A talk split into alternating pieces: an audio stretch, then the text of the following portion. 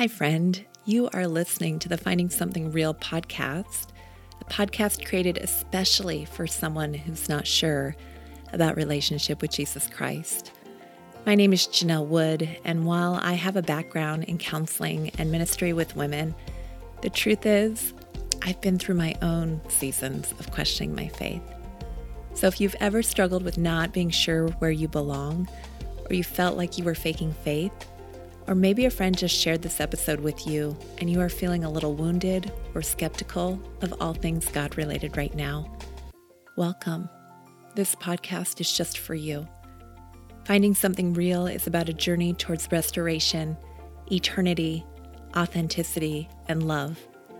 My passion is Jesus Christ, and for me now, after having been through some real ups and downs on my own faith journey, I believe Christ is the hope and the answer to this world more than ever.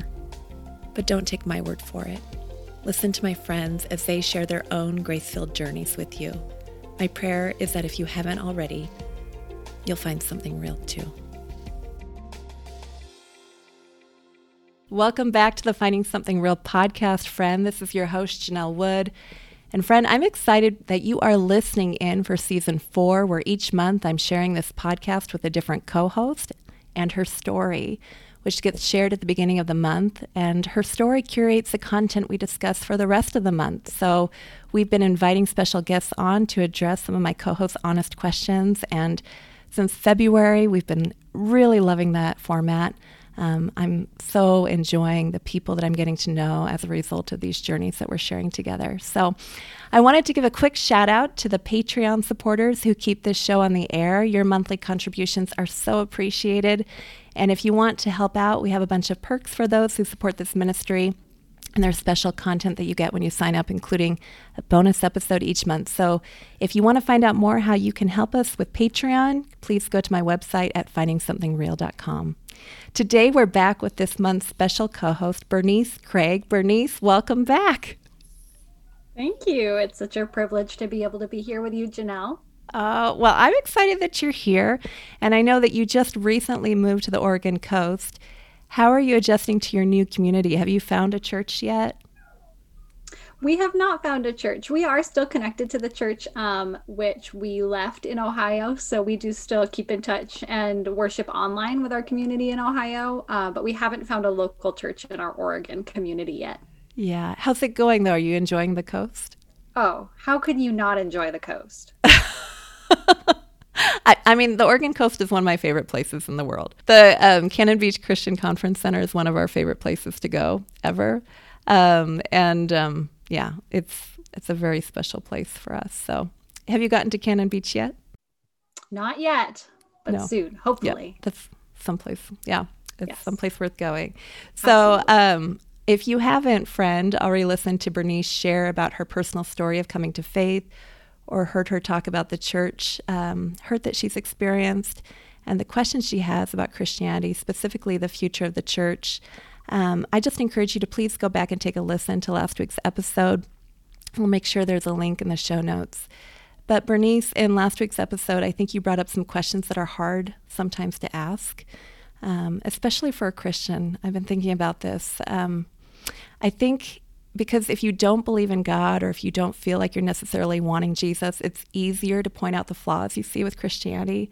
But if you have decided to follow Him, and then you want to address some things um, inside of the church, um, I think sometimes those questions, at least from my perspective, sometimes get ignored because of the feeling that it's going to cause division or cause problems or different things. And I just appreciate these honest conversations where we can talk about things that are real, that are happening, because I think there's a lot of people who've experienced similar things that you have. Um, so, yeah, thank you for being real and honest and allowing other people to learn through your story. I appreciate that. So, I am looking forward to diving into some of those tough questions you brought up. And one question, Byrnese, that you shared was Can the church do good or even survive in the modern world? And I'm excited because today's guest is someone who probably can share some thoughts about that. Uh, before we get into that, though, I wanted to introduce him. Caleb Kaltenbach is the executive director of the Messy Grace Group. He's a research pastor at Shepherd Church in Los Angeles. the author of Messy Truth How to Foster Community Without Sacrificing Conviction, which incidentally just came out yesterday, August 10th. Uh, he's also written God of Tomorrow and Messy Grace, which shares his story of being raised by three activist LGBTQ parents, accepting Jesus and seeing his parents trust Jesus. He speaks widely on issues of faith, reconciliation, and sexual diversity. He's a graduate of Talbot School of Theology at Biola University. He received his doctorate from Dallas Theological Seminary. He's been interviewed in dozens of media outlets, including the New York Times, Fox News, Christianity Today, Focus on the Family, Family Life Today, um, and the Think Biblically podcast with Sean McDowell. He and his wife Amy have two children and reside in Southern California. Caleb, wow, thank you for being here today. Thanks for having me. I'm glad to be with both of you. Um, I'm thrilled. And I've started reading your new book, Messy Truth, and it's been endorsed by some people whose ministries I really admire, including Preston Sprinkle and Sean McDowell. Um, it's a page turner. I love the stories that you have in there. Uh, it's hard to read, but really, really rich. Um, I want you to share a little bit more about that, but first, um, you have an incredible story. So I was wondering if you would share briefly about your story of growing up with three gay parents. Yeah, uh, my parents were both uh, professors in Columbia, Missouri, teaching at places like Stephens College and the University of Missouri Columbia. They got a divorce when I was two. Uh, they both went into same sex relationships. My dad was in several different relationships, but my mom went into a, a 22 year monogamous relationship with a psychologist named Vera. They moved to Kansas City. And um, that was the environment I was raised in, uh, growing up, preschool age, elementary age uh, going with them to uh, bars and clubs and house parties, campouts, activist events, pride parades. And I saw the ugliness of a lot of Christians in some of those settings where Christians would be on the street corners holding up signs saying, God hates you. They would throw urine on people. I remember asking my kid, my mom as a young kid, why are they acting like that? And, and my mom said, well, Caleb, they're Christians. Christians mm-hmm. hate gay people. Wow. If you're not like them, they won't like you.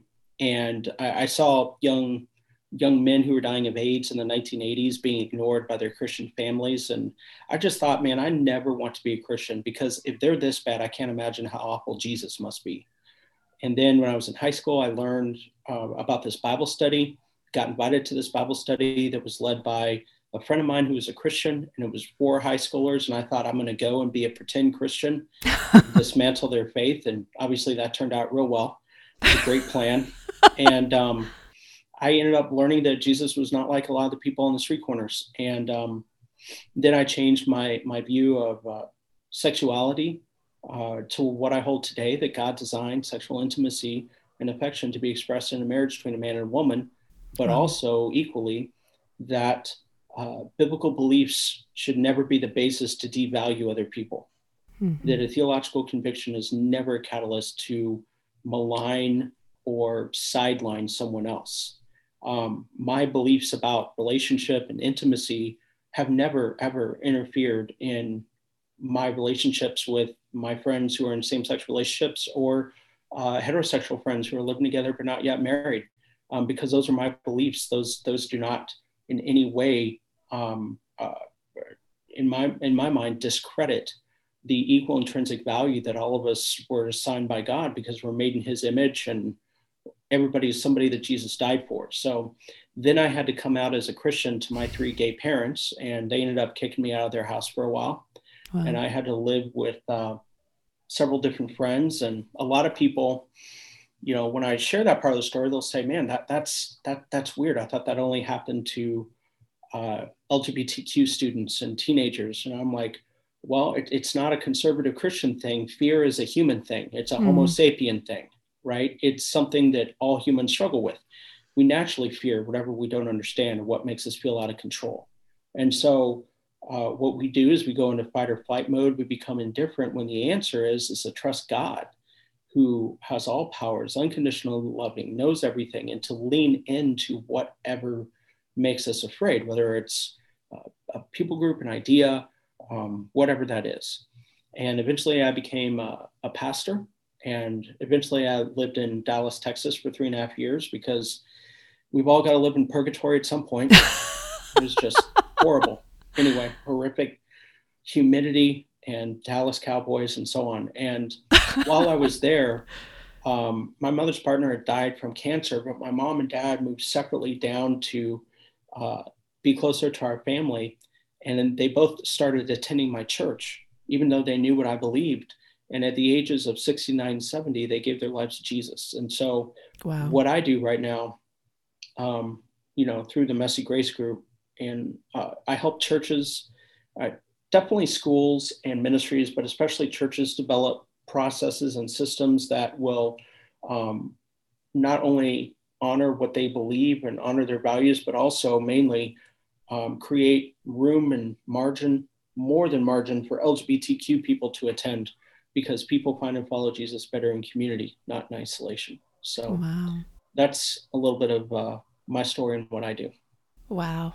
It's, it's an incredible story and it, it boggles the mind. And as you touched on, I mean, you associate hate with Christianity. Um, what did you find instead when you went to that, you know, that Bible study, planning on just pretending that you were there as a Christian? What did you encounter? I encountered a bunch of people who loved me for who I was. Um, they weren't trying to convert me into another version of themselves. Mm. They loved me for who I was. And they accepted me for who I was. They didn't agree, which is one of the things I try to help people understand. There's a big difference between acceptance and agreement. Acceptance is about, you know, what Brene Brown calls empathy, feeling with another person, or what Reggie Joiner says, empathy is putting your own thoughts and feelings on pause long enough to think and feel with another person. Um, acceptance is something we are commanded to do. Mm-hmm. I think mm-hmm. it's love. Um, but that doesn't mean that we have to agree with everybody's opinion, everybody's relationship decision, everybody's view on life. Um, we don't have to agree. We're not commanded, but we are commanded to love. We are commanded to accept. And so there are a bunch of people who are willing to accept me for me. Um, and not, and they weren't trying to make me into a clone. They just really wanted me to uh, see Jesus for who Jesus was, or who he is. And I think that made the biggest difference. It was community which is really what I write a lot about in Messy Truth, because it's within community that we truly um, grow closer to Jesus, that we start understanding truth, that we are able to develop our own authenticity. And, you know, a good community can really, really strengthen uh, your identity. Uh, no matter what your identity is placed in, a good community uh, strengthens that. What do you say to people who say, well, I love Jesus, but I hate his followers and I don't love the church? Um, I would say I would be very, very careful with that.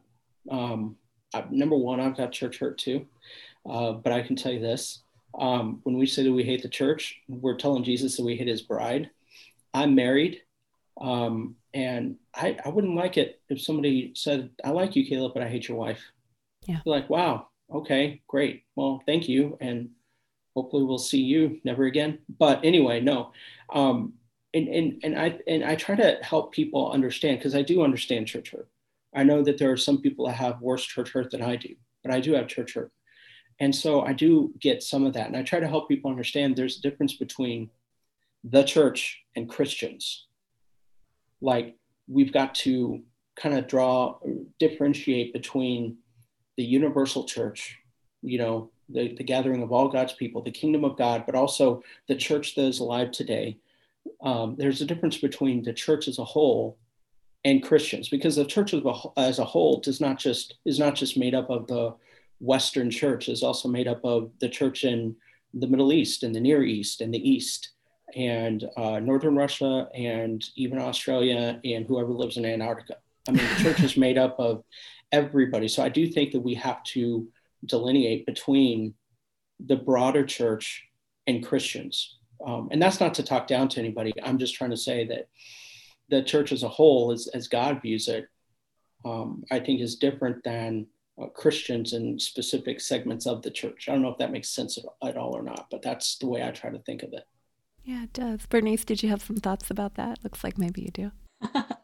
I usually do have some thoughts about things. I think, um, yeah, it's especially, I mean, Caleb, especially after living in the Bible Belt, it's very important for us to remember that not everyone that goes to church has like an intimacy with Christ.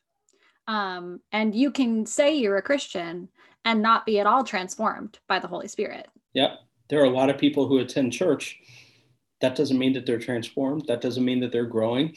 There are even people that um, attend church, but they're stagnated, they're plateaued because they're giving into this gravitational pull inside of all of us towards self, you know? And, and so, yeah, I, I definitely think that just because somebody goes to church doesn't make them, you know, a Christian.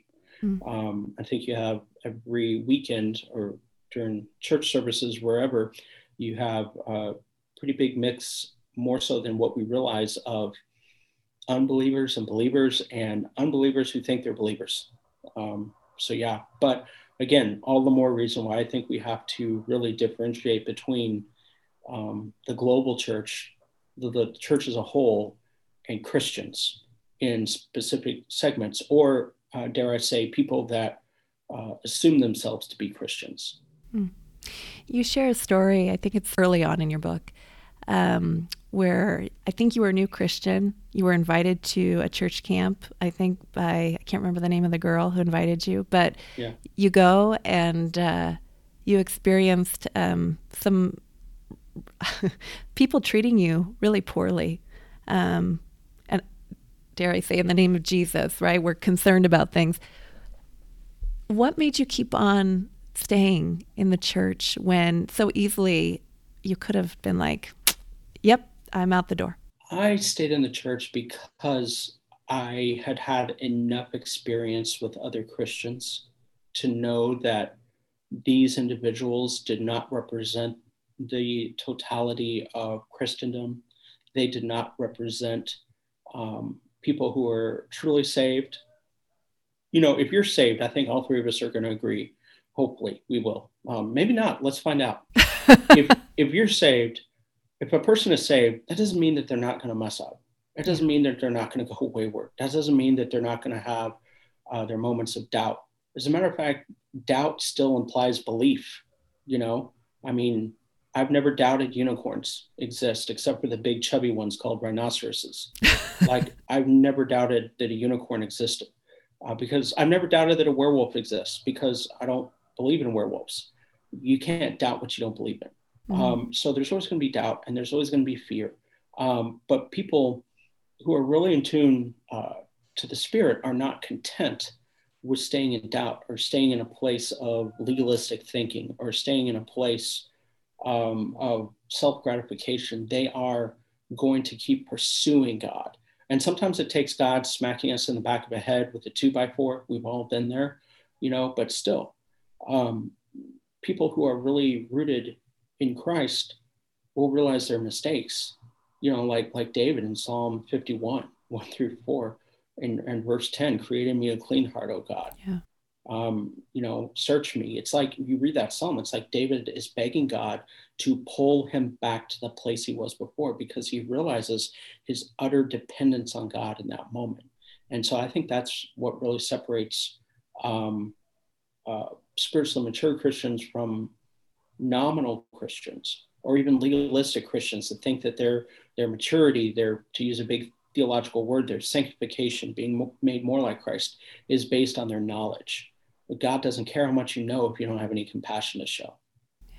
Well, and I think, Caleb, it's interesting too that you touch on the importance of doubt because I think, especially like if we're looking at like the progression from, you know, having a set of beliefs, we believe that in Christ, we mature. And there is, you know, in scripture, there's the imagery of we begin um, as babies drinking milk and we mature to eating full meals and real meat and more substantial food. And so we have that same progression in our faith. You know, we start with a certain set of beliefs, but there has to be doubt in order to be growth. You have to doubt the beliefs that you have in order to be pressed into the growth and to spiritual maturity. Like you have, there has to be that the, the presence of doubt is an important part of faith, or else we do not grow. No, I, I would agree with that.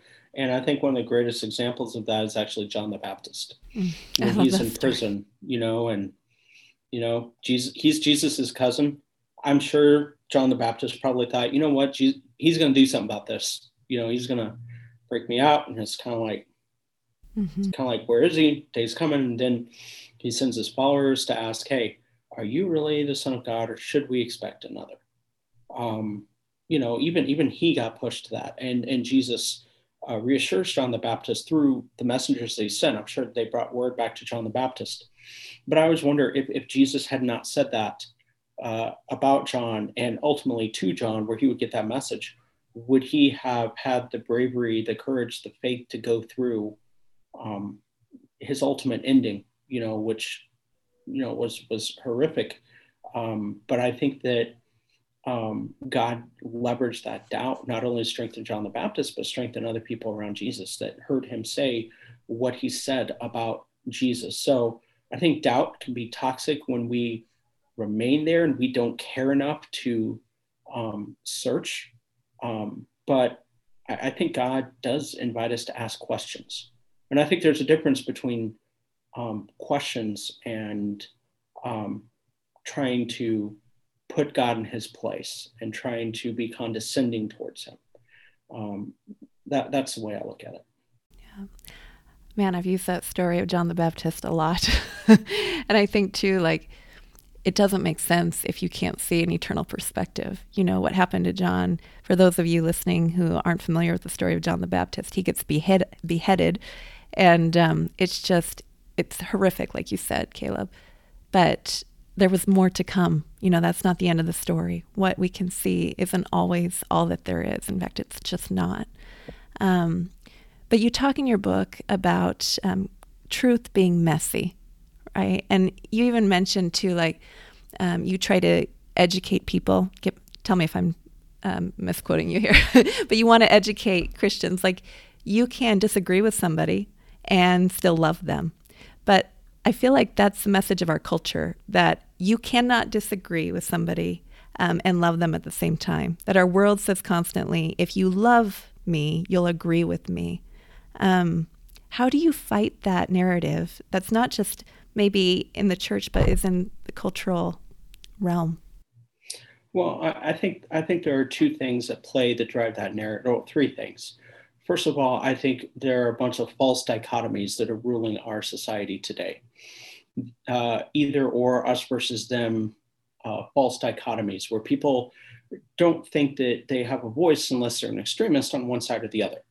When I think e- even the polls that we see, political polls and uh, opinions on uh, societal issues, you look at the questions, they're even worded in such a way to where you really have no other chance you know, whether or not to answer yes or no to that specific question, if you don't want to be seen as a uh, Nazi, Nazi toothless hillbilly living in the Appalachian Mountains. I mean, you don't want to be seen that way. So um, we, we have the us versus them mentality uh, big time. The other, the second aspect I think is really driving what you're talking about in our society is the fact that um, in our society right now, um, emotions and reactions are overemphasized while logic and truth are underemphasized. Um, emotions trump logic. Um, you know, when it was uh, one of the uh, early church leaders, Augustine, who said that the mind and the will must move together. Um, Dr. John Townsend, who wrote the Boundaries books with Cloud and so on, he has a tremendous book called Leading with Your Gut and he talks about the importance of leading not only what you know but just sometimes you get that gut feeling and you really got to pay attention to it my wife has it and she's almost always right. When we meet somebody new and she'll be like i don't know there's something about that. And i'm like look you need, need to calm down caiaphas. Quit being all judgy judgy you know? And when it comes down to it she was right. She's got that gut feeling and that's based off experience. And so like discernment um, they need to um, work together. And, and feelings, some of the times you do have to make decisions based on feelings. But there's a difference between making um, a decision based on your emotions and your feelings versus making an impulsive, reactive, emotional decision. I can't remember the last time I made an impulsive, reactive, emotional decision. And yet, social media leads us to do that all the time. We see something we don't like, it's like, oh, I'm going to just type a response right there, forgetting that we're talking to a human being on the other side. Um, and then I think the third thing that really kind of speaks to why disagreement is frowned upon is that um, the reason why a lot of people don't like disagreement and why it's not allowed is because the things that we would disagree upon, people base their identity in. Mm. And when somebody bases their identity in something and you start uh, disagreeing with whatever they base their identity in, they take it personally as if you are um, devaluing them as a human being. Right. And that's the reason why, that speaks to one of the many reasons why I think that, you know, our identity, our primary identity. There are so many other identities that we can have. You know, I'm a dad, I'm a husband, I'm a Star Wars fan, I'm this, I'm that, whatever you want to call it. My primary identity is based in Jesus Christ and Him alone. Because when my identity is in Him, He protects it. Um, you know, I don't have to try to defend it. When my identity is in Him, um, that allows me to be an ordinary person through whom which God does extraordinary things. I don't have to try to be someone great. I just get to be a servant who loves people and, and tries to as much as I can.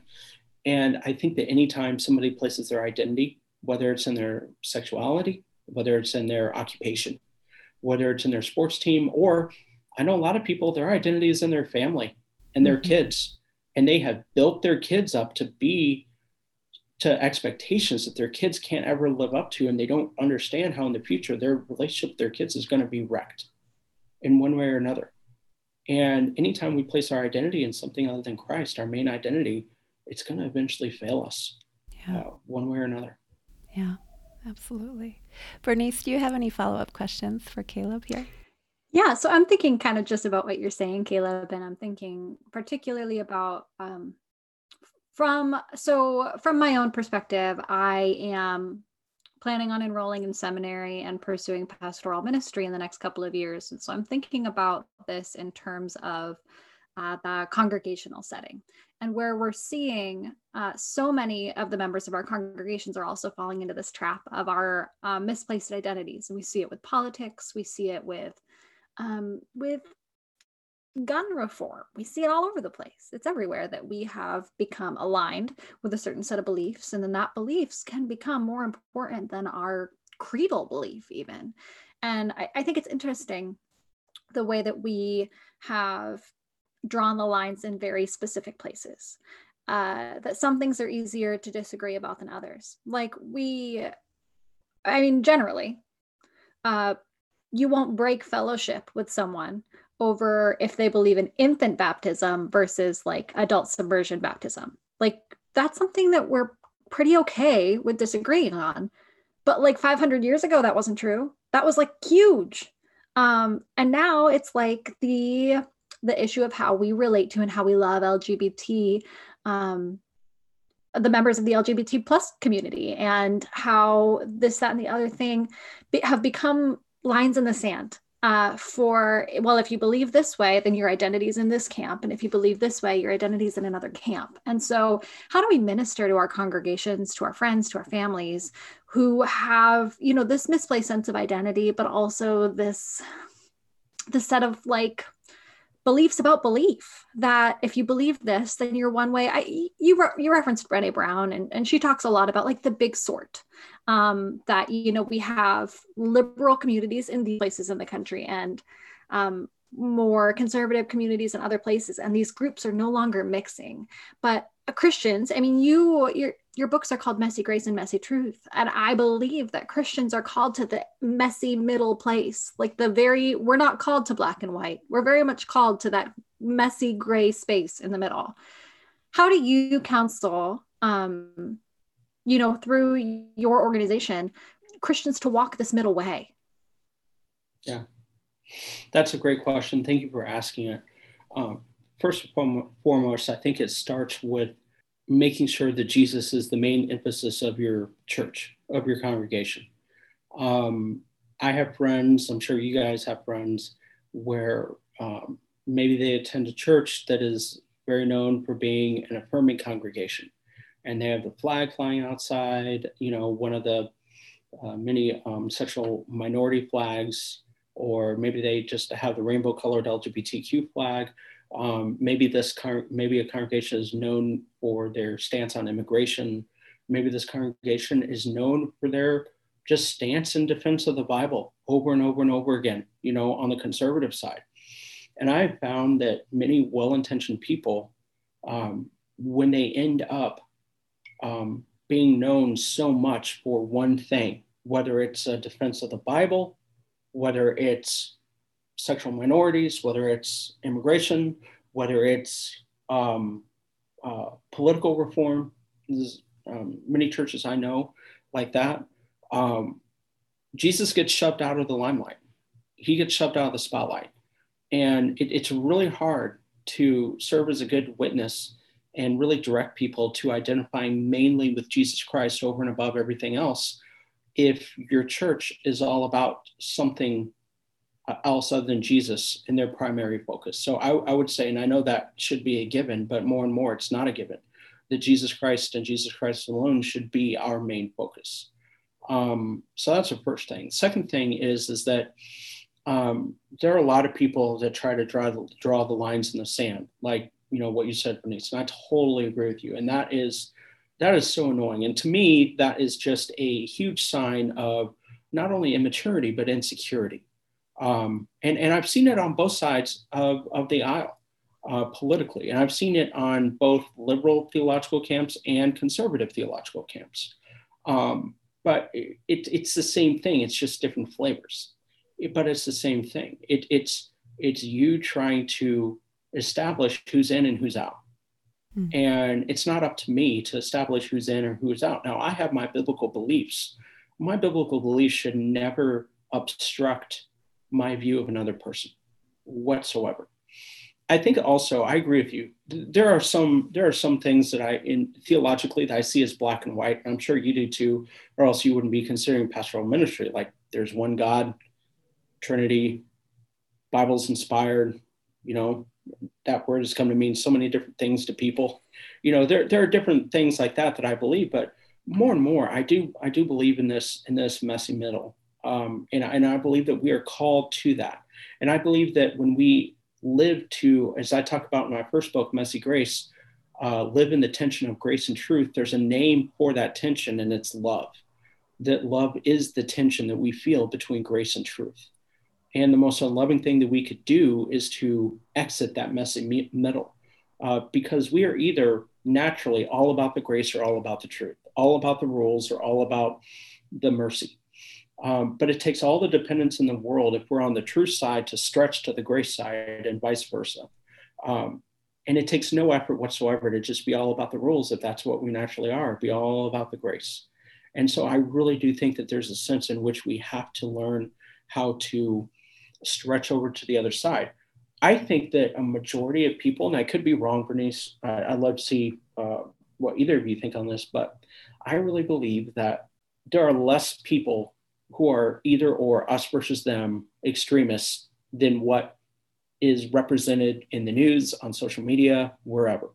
Um, I have found more and more that people will have two different views on the same issue, um, where people will have a theological view and a civil view. I, I found this especially with gay marriage, for instance, where there are individuals who will say, well, theologically, I believe that marriage was created by God to be between a man and woman. However, um, same sex marriage is legal in the United States, and people should have the opportunity uh, to get married if they want and have protections afforded to them by that.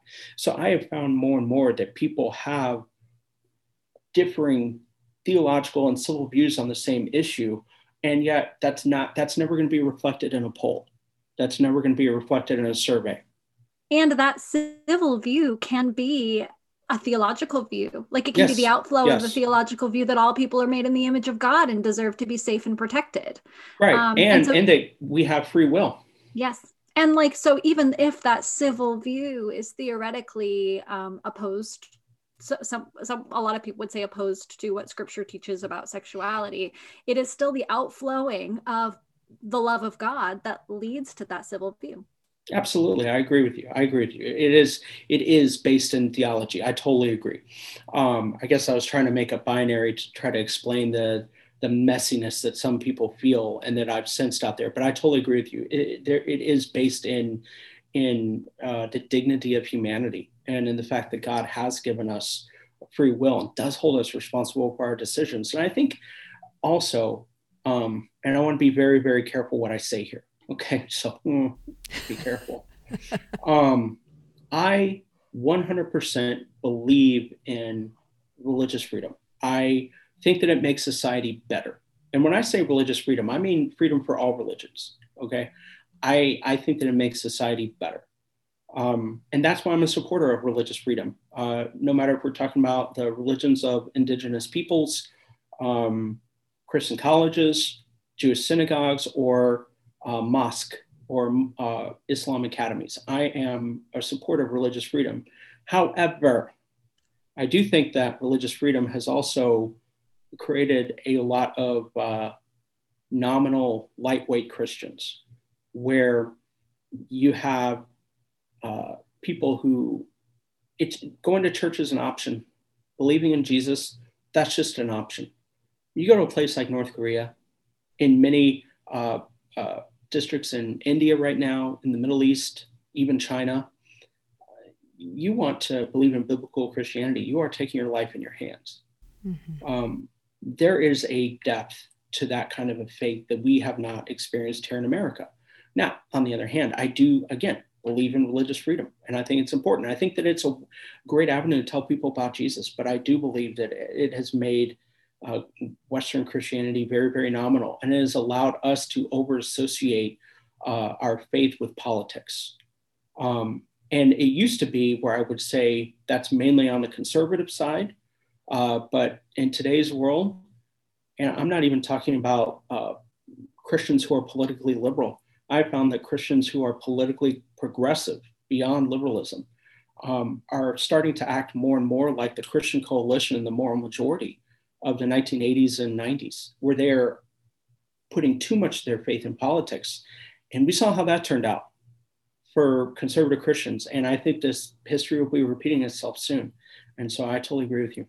Christianity, many Christians have come to expect that Christianity should be the dominant religious culture. And so persecution has be, has come to mean in many circles being not the dominant culture. Instead of you know what we know to be real persecution is like we we know the stories of the martyrs. We know the stories of the persecuted in our faith. But now in america we have a, a religious society where christians are so accustomed to being the dominant culture that they can buy christian products at walmart. And they think if they can't do that then they're persecuted. Yeah, there's a big difference between inconvenience and persecution. There's a really big difference between the two. Um, and I've, I've seen that over and over again. And you, you look at you look at what Paul writes to churches, and you see a lot of people misapplying scripture and they try to apply what Paul wrote to churches and apply it to greater society. And it's like, don't do that. Even Paul said that in 1 Corinthians 5 when he's like, you know, we don't judge the world by the world standards. We don't do that. You know, we we deal with our own, and um, I think that there's a real misunderstanding of not only persecution but the application of uh, what the kingdom of God is. Mm. Yeah, I know. I I get caught up in it too. You know, it's really easy to just um, you know be concerned with your own culture, the, your own way of doing things, your own way of seeing the world. Um, you know, I grew up in the 90s and, uh, you know, purity culture and all those different things uh, had an impact on my life. And I'm not saying that they were necessarily horrible. I had a really great youth group experience and um, th- that was great for me. But I, I think for me, when my faith really like was like, whoa.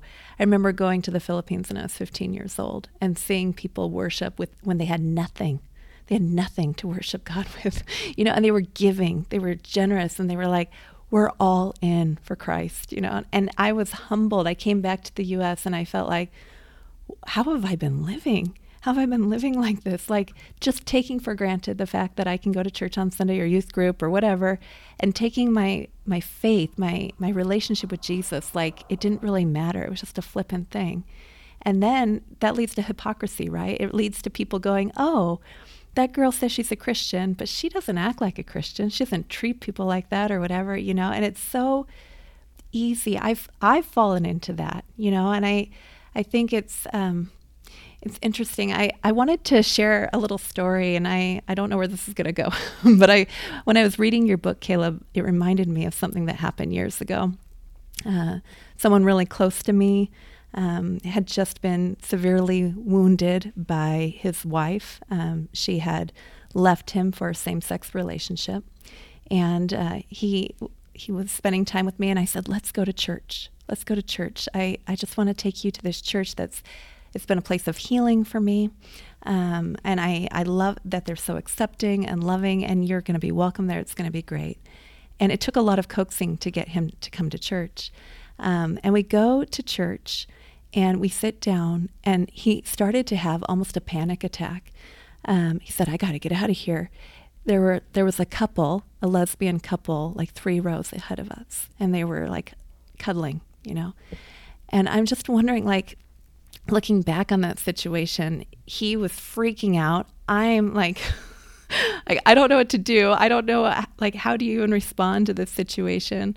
Uh, as far as I know, he never went back to church after that, except for uh, for like holidays and to appease certain people. You know, um, how do we deal with the messiness? I I've had a, a young I shouldn't say a young man, a guy, uh, Drew Berryessa, on here twice. He has a very similar ministry to yours, and he says something that I love that you've touched on here, which is um, grace and truth. These are really hard concepts, and there's a tension in the middle, and Christians should feel a lot more tense all the time.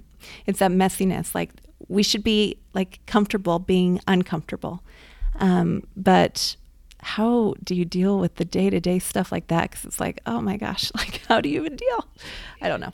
Well, I first of all, I um, I'm glad that you invited your friend to church. Second of all, it it sounds like he would have, and you can correct me if I'm wrong. Um, it sounds like seeing the couple together was a bit of PTSD, mm-hmm. and he probably would have had that reaction if he was in a movie theater if he was in a uh, restaurant. Now, I understand you don't associate maybe a movie theater with that, um, you know, in the same way. Even though I, I, guess we can associate songs and movies with different times in our lives, you know, that we don't want to see or whatever. But, um, but yeah, that I'm sorry that he had that experience at church. You know, I, I hopefully he doesn't think of church as associate church with that experience. Um, I, I, do believe that that can change, but that is just sounds like, and, I, am not trying to belittle it, but it just sounds like really, really unfortunate timing. Um, you know, um, I think in response to that story to Janelle, like it is really sad that that happened to him, and it's it's not a good thing that it's something that he had to experience. Um, but it also brings up the larger question that there are many, many people who have been hurt in church and have anxiety reactions or post traumatic stress reactions or trauma responses in church settings. And then how do we minister to those people? Yeah, one of the things that that I talk about in the church and that has really helped me with with my church hurt, and especially um, my church hurt after I was a Christian and after I was a pastor, but also my church hurt after I became a Christian. Um, was I had had so many bad experiences or bad views of Christians that when I started having good experiences with Christians, that started balancing it out. And so in the book, I talk about if people have had bad experiences with Christians and that's really pushed them away from the church, um, then how much more can good experiences, um, you know, kind of heal us and and really help us to see that not everybody is like that. Um, Jackie Hill Perry in her book "Gay Girl, Good God," she talked about she, she in this one section. I might be misquoting her, but she does say um, she asked the question, "Do you know who hurt, who healed me, who God used to heal me from my church hurt?" Then she put the church. Hmm. And obviously, when she says the church, she's referring to um, Christians within the church in a specific place within the church. Um, but yeah, uh, there, there, has been more than once when I've gone to church and I've associated it with some of the hurt that I've experienced in church. Um, but I have to go, but it's also during those times when I have to focus more on what I know to be true than what I feel to be true. There are some times when I need to follow what I feel to be true, but in those times, I've had to focus on what I know to be true. That the people that hurt me are not representative of everybody in the church. Uh, that the people who hurt me did so because they are hurting themselves. It doesn't justify it, but at least it's not some ambiguous, uh, systematic abuse that they're trying to do. It's it's because they are hurting in, in and of themselves, and that doesn't mean that those same people are here. You know, there are many times when I've had to focus on what I know to be true over what I feel to be true.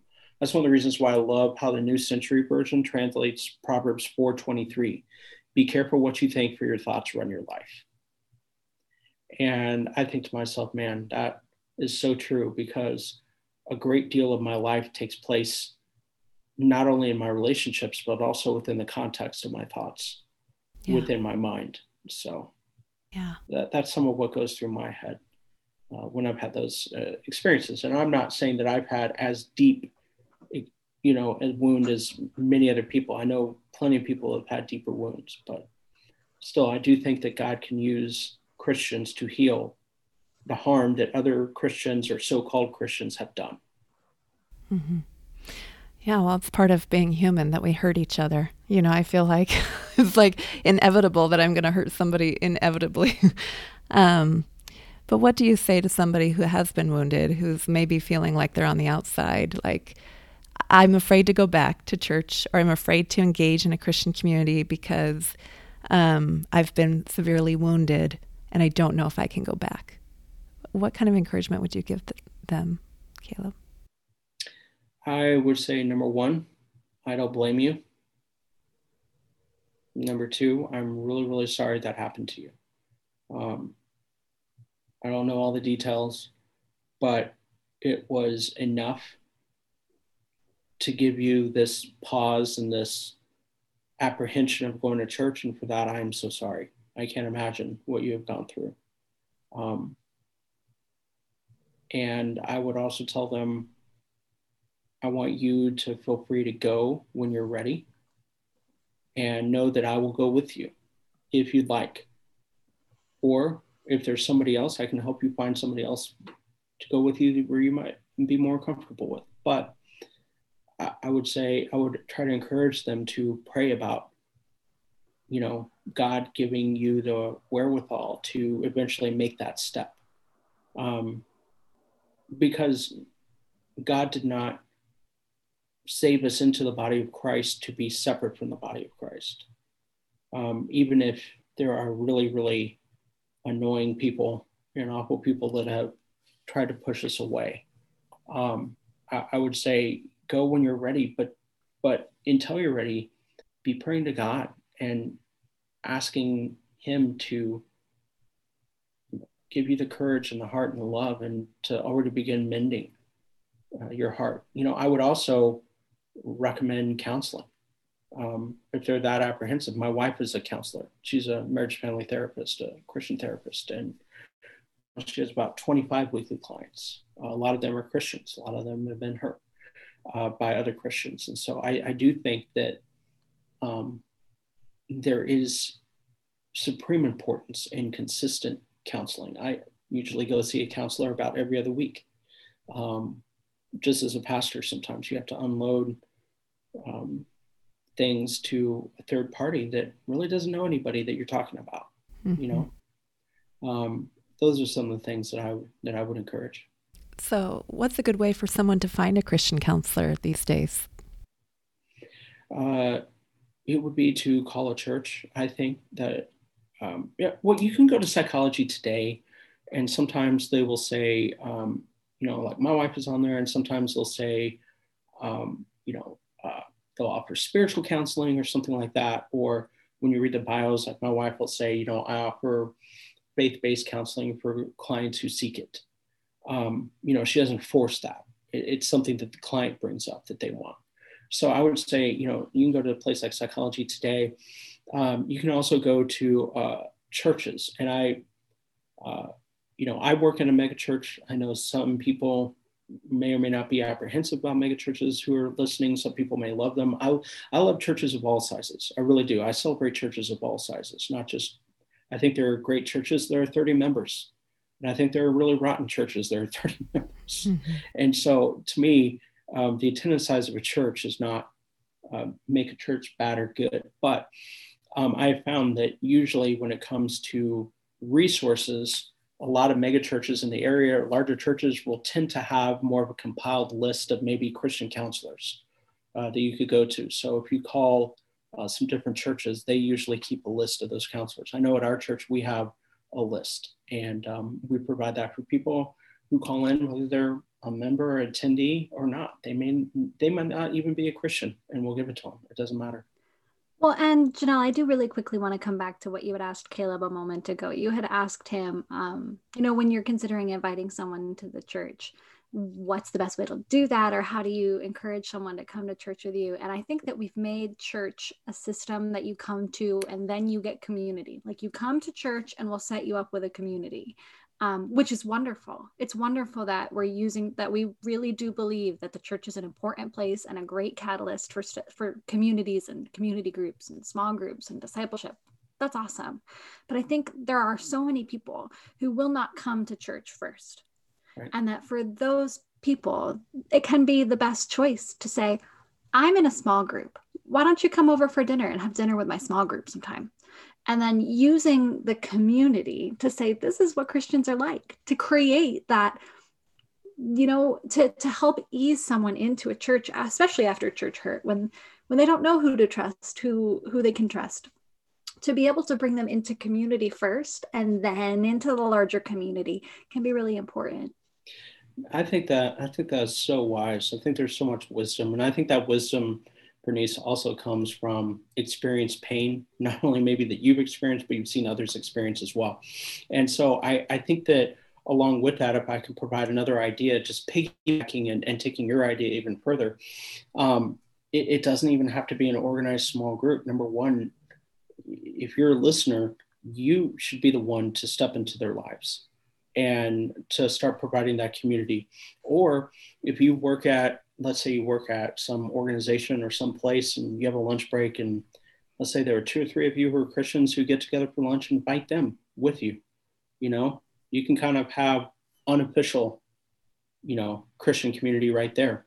Um, there are all different kinds of, of ways to do that. Even inviting somebody over to your house to have dinner with your family or lunch with your family or whatever or inviting them to brunch or, or something like that. I'm, it, but I think that's in the same spirit of what you're talking about there, Byrnese, because I, I do agree. I, I, think what you said it has so much wisdom. I think it's so wise. Hmm. That's awesome. Byrnese, do you have one or two final questions, and then we'll we'll ask the last question here. Oh yeah. Well, I mean, I'll have no shortage of questions for you, Caleb. But particularly in your context, Caleb, as a pastor of a large church, um, when you're looking into the future of your congregation, into the future of your organization, how do you see your church moving forward into the 21st century in the way that, like, eh, the political climate is not going to get any less charged? Um, how do you see your church navigating the next five to 10 years in, in your context? Yeah.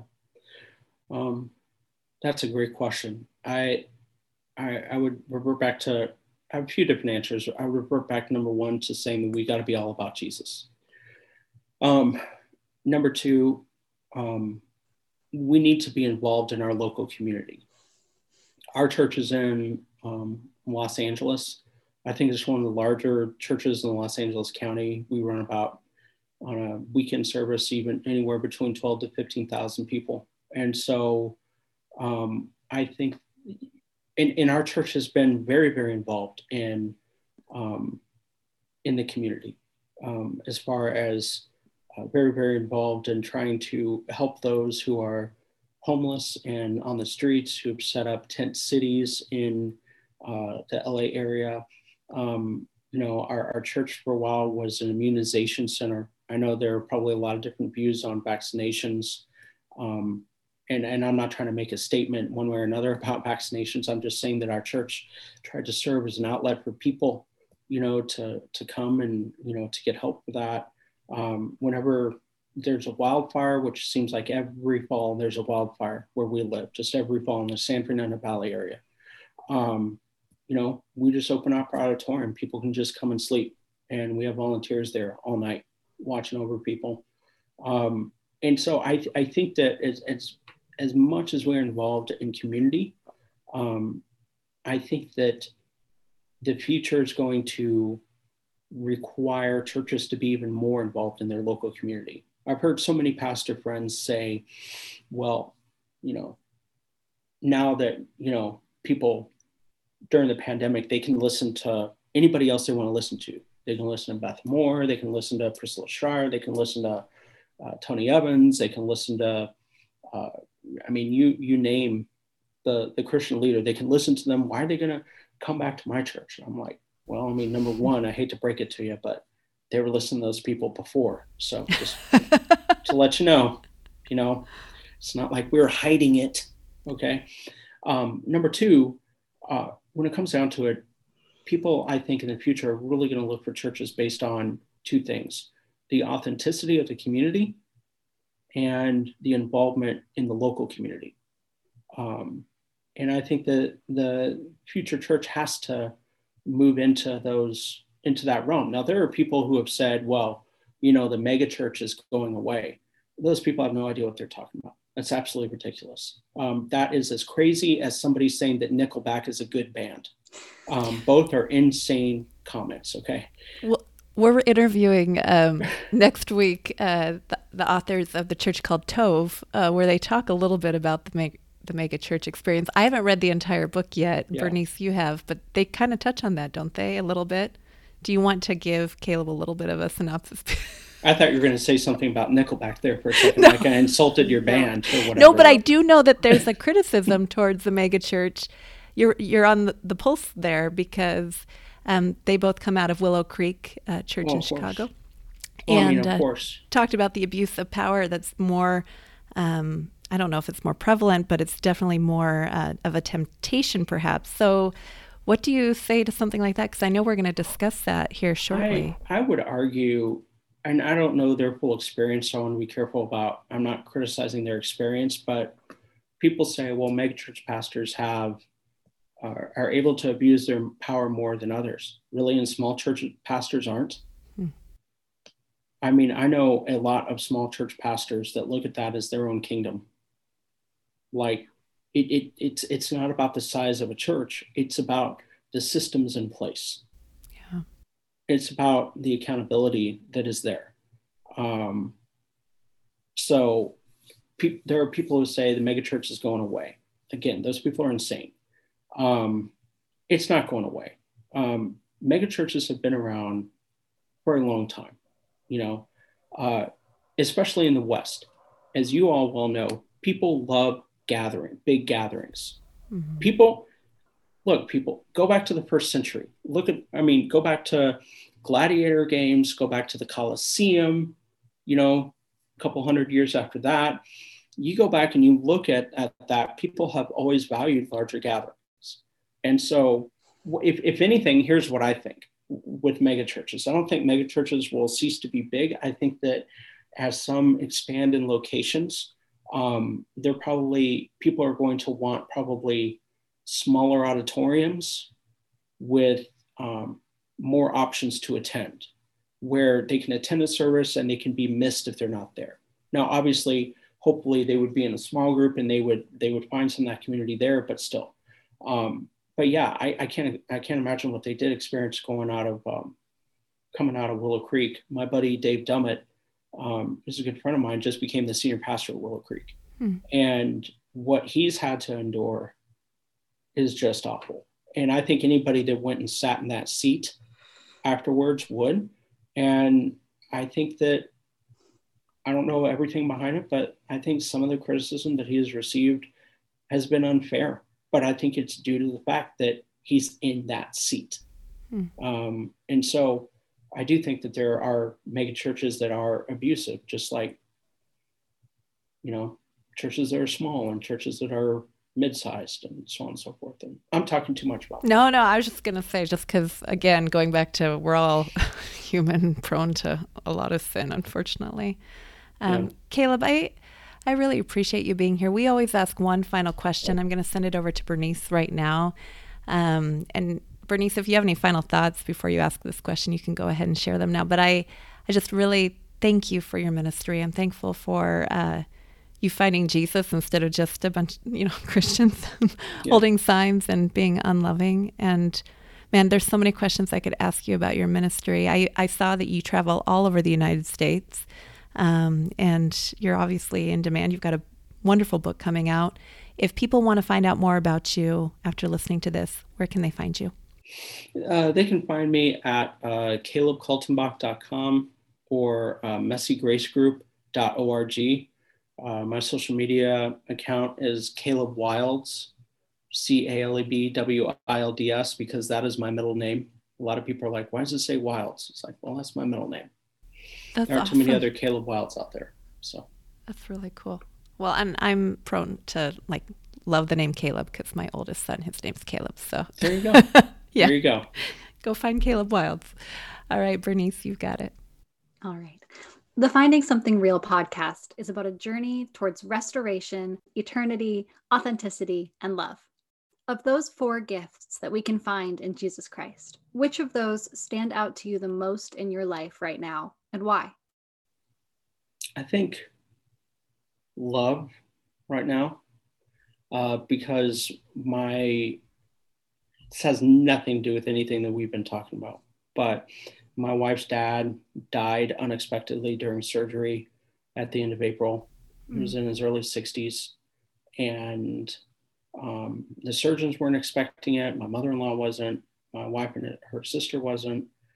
Um, I had to go tell my 12 year old daughter and 14 year old son that their grandpa died. And my son, who's 14, and Larry, my wife's dad, were just so um, incredibly close. I've never heard my son cry like that before, and I hope I never. I hope I never do again. Um, but I'm just very, very thankful because the night before he died during the surgery, um, he was already in the hospital. They were prepping him. who's going to spend the night. We had my wife and daughter and son and I had him on speakerphone. We were praying for him. And then my son asked a question. Um, he said, Papa, what happens if you don't make it tomorrow? Part of me just wanted to hit him in the head, say, What you talking about? don't ask that, whatever. And I'm glad that he did, you know, looking back. And I think it was the Holy Spirit moving him because he said, um, My father in law, Larry, said, well, Joel, I don't think that's going to happen, but if it does, I want you to know where I'm going and I want you to know that I know who I'll be with. And if it does happen, I want you and your sister to stay as close to Jesus as you possibly can for the rest of your life. And that night when I told them, you got to stay close to Jesus, or that night when I told them about Larry passing, both Joel and Rachel both said that. That's what Papa said. They remembered that. And um, it's it's been a, a very brutal loss, but at the same time, I think it's really emphasized the love that not only we find in other Christians, not only the love that we find in in Christ, but also the love that we have for each other as a family. So that's why I say love would probably be the one that is highlighted the most for me right now. Well, thank you for sharing that story. Uh, as a mom to a 12 year old who's really close to his grandfather. Uh, I can't imagine. But thank you. Uh, I'm thankful for the love and the hope that we have in Jesus. And Caleb and Byrnese, thank you so much, both of you, for coming on here and sharing with us. And man, Byrnese, I've loved listening to your insights. Oh my gosh. Thank you so much. Until next time. Thank you for listening to the Finding Something Real podcast, friend. This season, we are inviting co hosts to join me to share their personal stories and to ask their honest questions about the Christian faith. Each month, we hope to feature a different co host and together invite guests on to share from their own faith journeys and experiences. Friend, the Bible says that Jesus Christ is the same yesterday, today, and forever. And I believe with all my heart that Jesus Christ is still in the restoration, eternity, authenticity, and love business. I know not everyone has experienced that, but if you're curious at all about what's so great about Jesus, I hope you come back next week as we continue on a journey towards finding something real in relationship with Him. Until next time.